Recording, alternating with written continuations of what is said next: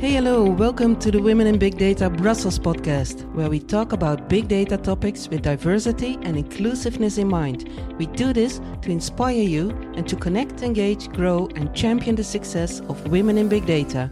The aim of this podcast is to reveal to you what you can do with big data, how organizations and societies use it, and the potential of big data to create a better future for everyone.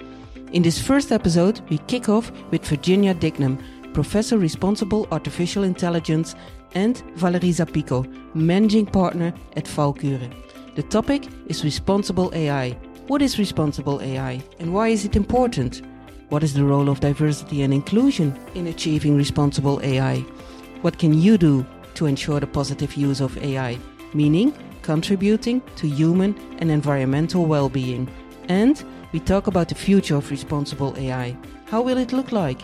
My name is Desiree Timmermans, Director at the Virtual Data Innovation Summit and your podcast host. Let's start.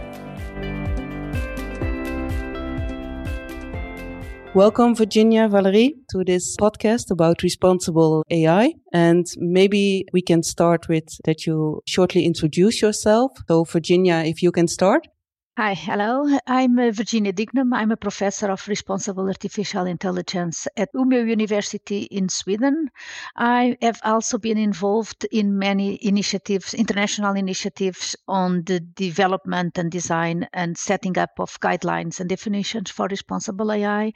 For instance, with the European Commission, with UNICEF, with UNESCO, with the World Economic Forum, and many other organizations. Thank you very much. And Valerie, can you shortly introduce yourself? Yourself? Good morning, Desiree. So I'm Valérie Zapico. I manage the Valkuren company, which is a company specialized in big data solution development with data analytics and AI. I'm also the research leader of the organization Women in Big Data. And I'm also part of the task force for AI for Belgium for the AI learnings, AI trainings. Okay. Thank you very much. It's uh, good to have you. So let's go to the first question. What is responsible AI and why is it important, Virginia? Wow, that's a big question, but a very important one indeed. I think the, the main idea behind responsible AI is the realization that AI technology has the potential to do a lot for us, for people, for the society in general, but it's a technology that doesn't come without risks. It's a technology that is new, of course, but it's also a technology that the way we use it is heavily based on identifying identifying patterns in data. Yes. And that means that the data that we are using to develop this as basis for the reasoning and the decisions that an AI system does have a huge influence on uh, what the AI system can or cannot do. So if the data is not complete, if the data is not correct, if the data is old or refers to a different region, and we are using that data to make decisions here or wherever in some region, of course, things are not going going to, to go correctly. If we only show an AI system information about dogs, we cannot expect the AI system to say something useful about cats. Mm-hmm. Uh, and so, so the idea is we can do a lot with AI, and increasingly there is an opportunity to do it. A responsible AI starts with what we call question zero should we using AI in this specific situation? And this question is a, a fundamental question. It also involves issues of power. Mm-hmm. Those that are involved in answering the question those that can answer, yes, we are going to use AI to develop this system, are the ones who ultimately direct where this system is going. What we see nowadays is that this question is not really being answered in an inclusive and uh, generalized way. Is a question that is most times being answered by private companies, by those that have the money and the power to answer it. Mm-hmm. So responsible AI is also about ensuring that those that are potentially affected by the systems can participate in the discussion, can participating in the, the decision about are we going to use AI to provide better education? Are we going to use AI to determine who gets credit or not? Mm-hmm. Are we going to use AI to determine what movie you watch tonight on TV? So all these type of questions are not only questions that affect the, those that are designing and deploying the systems, but affect fundamentally the users of those systems. So we do need, for responsible AI, we do need a much more inclusive perspective. Indeed, I agree with you. And Valerie, is there something you would like to add from your experience?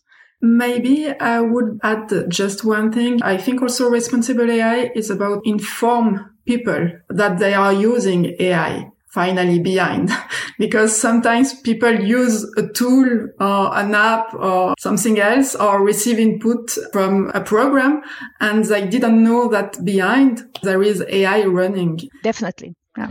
So if I have a look at it, then it's really important for responsible AI to start well. Yes. To think it through and not just to start building because you can't go back. It's difficult to go back. You can better start the good way.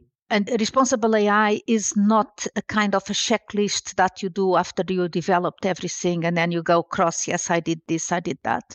Then you are definitely too late. Mm-hmm. It is an attitude, is something which have to start, like we say, it's the question zero is before you do anything, you have to start thinking about what exactly is the impact, who is, how are we going to build this, what options do we have to build these systems, who is going to benefit or be impacted negatively by the system and indeed make sure that people are aware that they are using AI systems and that those systems are deciding about our lives and our society. So the mindset is very important, which means that it should also be included in education programs. Yes. And do you already see that happening, Virginia? Definitely. There is increasingly uh, effort by computer science degrees across the world, by engineering programs across the world to make developers, computer scientists, data analysts aware of the potential impact of AI systems. I do believe that AI is not anymore just an engineering discipline. It's a multidisciplinary field. And in the teams that develop AI, and I'm sure that Valerie will agree, while organizations are developing AI, we cannot just have a team which is only formed by engineers and data analysts. We do need to have other disciplines. We need to have people who know about the legal impact of these systems. We need to have people who know about the societal, the ethical. And so it needs to be much more than just an engineer engineering discipline, mm-hmm. but the engineers they do need to be much more aware of what their impact is. So th- there is, like I say, quite a lot of initiatives at international and national level, really to include in an integrative way the responsibility in the curricula for engineers. Mm-hmm. And if I'm a startup, I don't have that much resources, but I still want to develop a responsible AI system what is your advice? How can I reach that if I'm a startup? Maybe Valerie? I would say it's interesting to know the objective, to identify clearly the objective of what you would like to do, mm-hmm. um, and then ask some questions, not only about the data, about the environment, about the different parameters. We can have the interactions. So yeah, I, I agree with Virginia. It's not only about engineers. It's uh, really a complete team that should address different points. Mm-hmm. And for me, that's really the start uh, of this. And for the startup that maybe doesn't have access to that wide team of disciplines, I would say start by talking to your potential clients, the ones you want to develop the systems for. Mm-hmm. Talk with them, see what are their concerns, see what are their needs, see what are their possibilities. And also there, there is some support which is freely available to everybody. So for instance, the high level expert group of the European Commission developed this uh, assessment list for trustworthy AI, which is mm-hmm. available to anyone. With UNICEF, we developed Design Canvas, which will help people design systems to get an idea of what are the questions they should be asking themselves.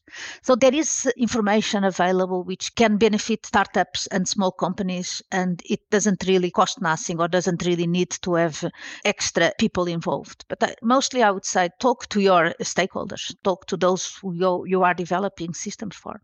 Virginia, I understood there's now a follow up of the high level expert group. There's a new initiative from the European Commission. Is that correct?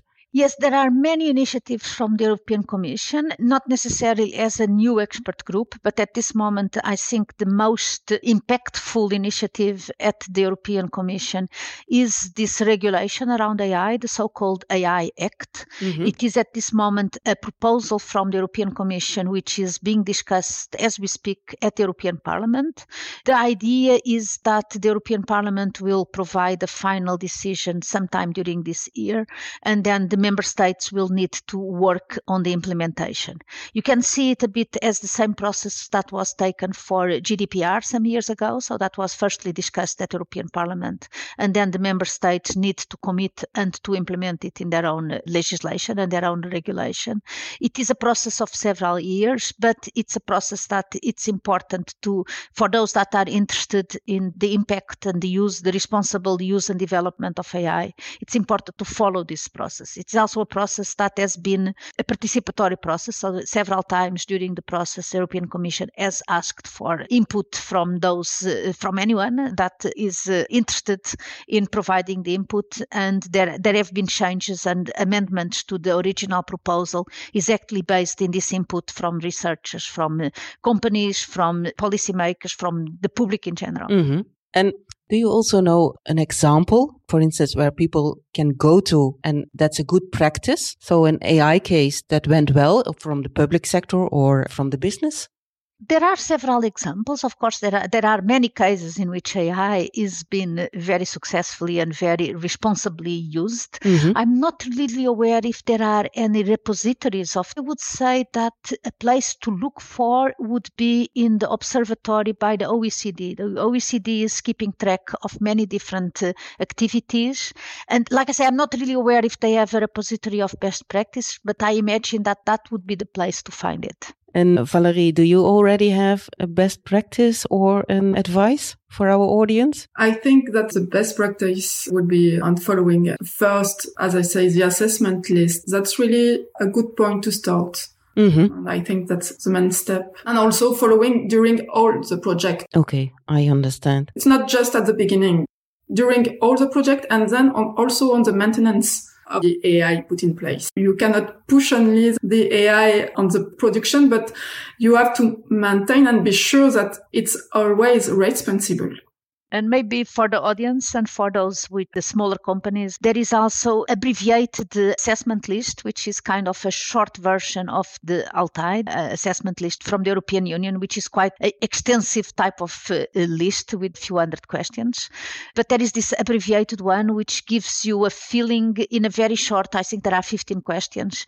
It gives you a feeling about what kind of issues can you think about in the governance of data and the governance of algorithms, about the kind of technology technology that we are using is that chatbots, is that robots, that those kind of things, but also about potential societal impact.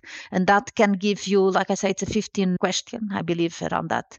It gives you already a feeling of what kind of issues you do need to take special attention during the rest of the development. That, that abbreviated list is also available online from European sites. So if I understand well, responsible AI is something uh, which is a matter and a responsibility for all of us, for everyone who is involved. It's not only the developers, but, but the whole team around it and also the users, as Valerie said.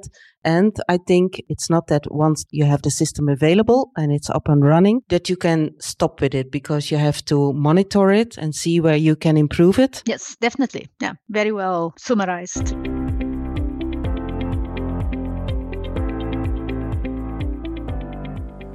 Now we know what uh, responsible AI is, uh, why it is important, what the role is of diversity and inclusion. I want to go to another topic, and that is uh, what can we do to ensure the positive use of AI, meaning contributing to human and environmental well being? Virginia, do you have some examples about this? Yes, I can give you some examples. For instance, there is quite some work being done on applying AI for the support of uh, tracking deforestation, tracking animal migration, tracking poaching in national parks in Africa, for instance. Those are very directly contribution to the sustainable development goals. So it really tries to help understanding how climate and diversity, biological diversity is changing.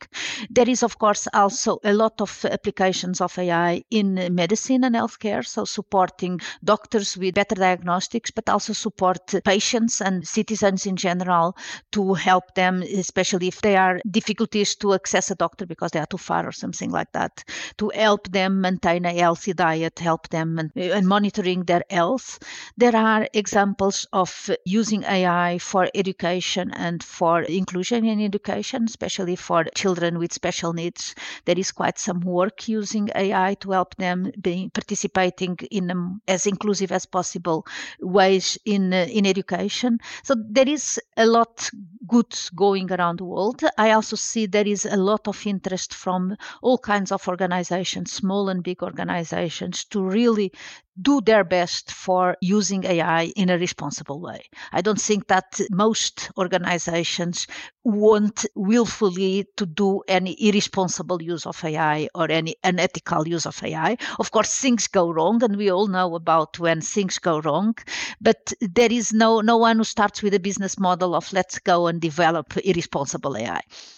And maybe one one more thing to talk about is also the impact, the potential impact that AI has also in environment in the sustainability goals. AI, like uh, we all know, can be quite heavy in computational power. So you do need to have huge computational servers and data centers to maintain all the data that is needed, that maintain the, the computer power to, cal- to make the calculations. And I think that here is also a responsibility for the data analysts and the computer science researchers to really start thinking about the cost of AI often we are driven in the development of AI to make systems more and more and more accurate, more and more and more exact. But at a certain moment, we really have to think if I'm going to improve 1% in accuracy, but I'm going to use 50% more computational power, is this still sustainable? Is this mm-hmm. responsible? So we also need to invest in new technology that gives as much accuracy, but really takes into account other metrics. We don't have to measure everything just by accuracy, which is it's kind of ingrained in engineers, but that's also part maybe of the education and part of the awareness that there are other values that we have to measure for totally agree with this point. Huh? That's that's really a good point, and we should pay more attention about this. So, bottom line, it's really important that when we develop a system, that our starting point is AI for good and AI for all. Yes. Yes.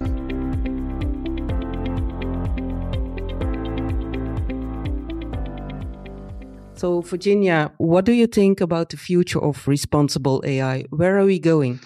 Uh, we are going towards more and more responsible AI. There is no future for, like I said already before, for irresponsible AI. So the only future we have is a future in which AI is developed and used in a responsible way, in a way that takes inclusion and participation and diversity uh, seriously, that co- considers the benefits for society, for uh, environment, for humanity in its broadest perspective, and in which economic factors go hand in hand with the need for aligning the use of AI with human rights, with democratic principles, and with environmental and societal requests. So I think that there is no other way forward. Is the the way we go, and like I say, we we see already a lot of work done in this area.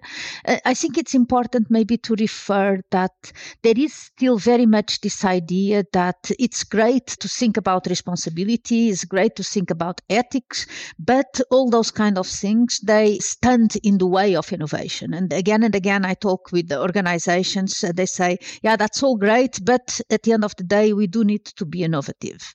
And I think that in a sense, this is a kind of uh, the wrong way to address it. Innovation is about really moving technology forward, moving the use and the development of technology forward. If we take responsibility as the beacon, the direction in which to go, then we just can use ethics and responsibility as a stepping stone for innovation. It's not a block in the way of innovation, but it's the stepping stone. We know that we want, like we just said, we want to develop systems that are both accurate and energy efficient. So responsibility is giving us the direction for innovation. And I think that this message needs to be much more understood across companies, but also governments, because this idea that we are standing in the way of innovation, it's really wrong. Responsibility, ethics, and ethical principles and values are really a stepping stone for innovation. Mm-hmm. So being effective and efficient also means being responsible. Yeah. Valerie, something that you would like to add about the future of uh, responsible AI? About the future of responsible AI, a point followed by Europe, and it's totally different in China or in US. Yes, there is, of course, something called the, the Brussels effect that the efforts that are taken in Europe at the end, after some time, are also followed up by other countries. We see that, for instance, with data protection and all the efforts around data protection. It's now a global understanding that there is a need for data protection. So, not, not every country is following GDPR, but most countries have some regulations, some efforts around data protection. And I, I believe that on responsibility and trustworthiness, 40 AI, eh, we will see the same eh, moving as, like I say, this Brussels effect. But at the same time, you already see that most countries in the world, for instance, they united and they signed the UNESCO recommendations around the ethical use of AI. So even China and the United States and all the other countries are aware of the responsibility that they have as huge developers and users of AI systems, and they are aware that things need to be done in a responsible way maybe the way they understand responsibility is different than the way here in Europe, but the dialogues are there. At the level of the UNESCO, there was a very good discussion in the development of the recommendations. There, are, there is work done at the OECD level. There is work done nowadays at the government level, which have united in the, in the GPAI, the Global Partnership in AI. So there is awareness in other countries. Maybe they do it differently, but I think the dialogue is starting. Mm-hmm.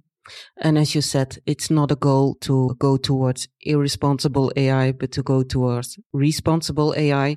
And it's a kind of learning process. Yes. And in that education and awareness and participation, it really makes a huge difference on that. I think that's a positive message to conclude this uh, podcast. So I can only say thank you very much for sharing your knowledge and your expertise, Valerie, Virginia. And I hope maybe within six months or 12 months, we can do this again and see where we are going. Thank you very much for inviting us. It was very interesting. Yeah. Great. Thank you very much. Thank you. Thanks for listening to the Women in Big Data Brussels podcast. Next time, our guest is Tina Rosario. She's the Chief Data Officer at SAP and the Executive Board Member and European Regional Director for Women in Big Data. If you want to get in touch, contact us via email at datawomen at protonmail.com. That is datawomen at protonmail.com. Join us next time.